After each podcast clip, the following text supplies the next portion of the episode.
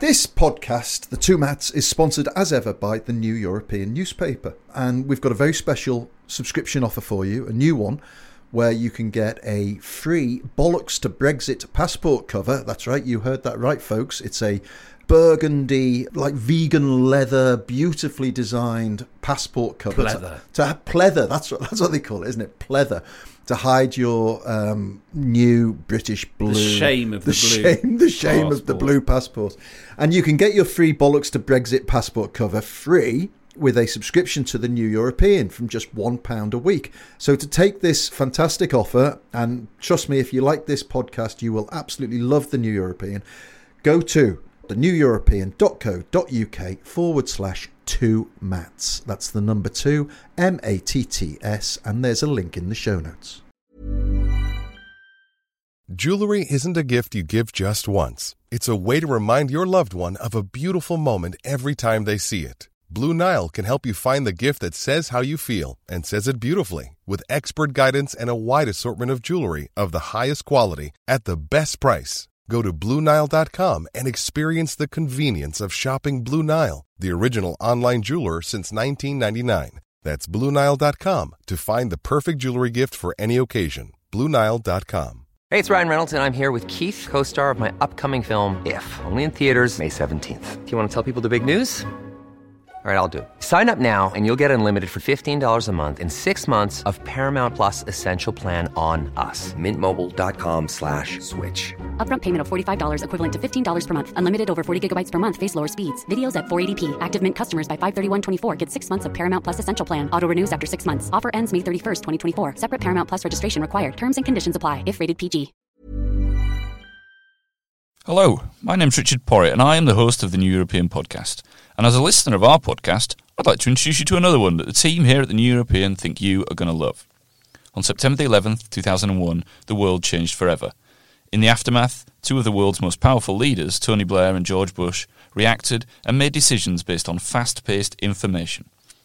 Hosted by renowned British journalist David Dimbleby, this season of The Fault Line, Bush, Blair, and Iraq explores the 18 months between 9 11 and the start of the war, and how the distrust in leadership's response still affects our world today. David Dimbleby takes us through the story with some of the most prominent individuals who shaped politics then and now. Catch The Fault Line, Bush, Blair, and Iraq on Apple Podcasts, Spotify, Castbox, or wherever you get your podcasts. I am delighted to be able to share a special preview of the show with you here. Then please do head over to the feed to catch the entire season.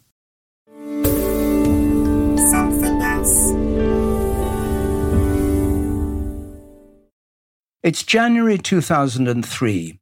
Bill Murray is on a plane hunting down a new top secret contact. The first stop, sort of on that trip, was Kuala Lumpur because he was giving a speech at the Organization of Islamic Conference in Malaysia.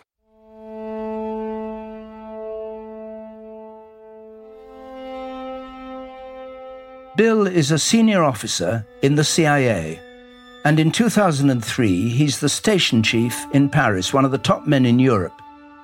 And he's on an urgent mission. He has to find this high level source.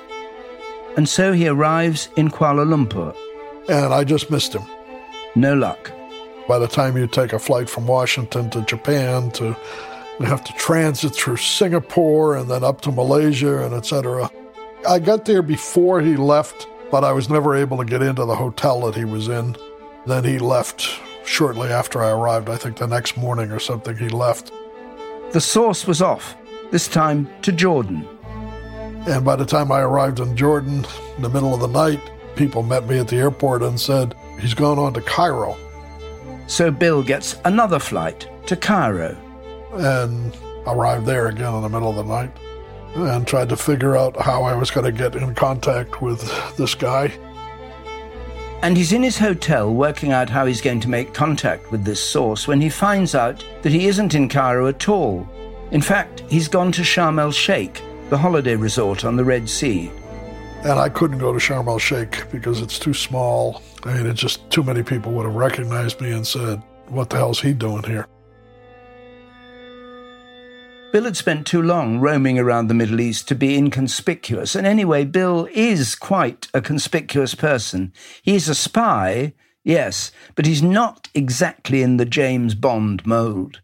He's a big man with greying hair, and unkind people might say he's just a little bit overweight.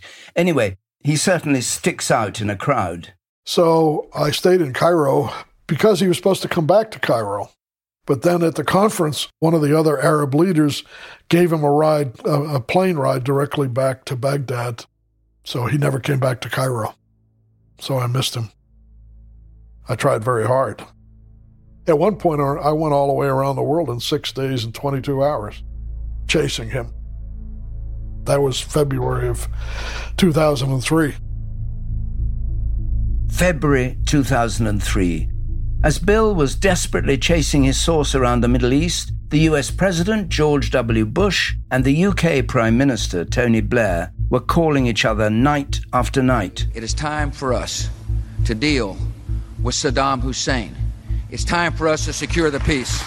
Discussing what they should do about the president of Iraq, Saddam Hussein. And delivering us safety from what I genuinely believe to be the security threat of the early 21st century. And now is not the time to waver, now is the time to see it through. The drumbeat of war was sounding louder. Orders. They're warned of mines, of suicide bombers. Men may die, says their commanding officer. As people protested right across the world, from London to New York to Sydney. Without doubt, one of the largest gatherings, let alone protest rallies, in English history. You also can cast your vote against this war, force that can stop the war.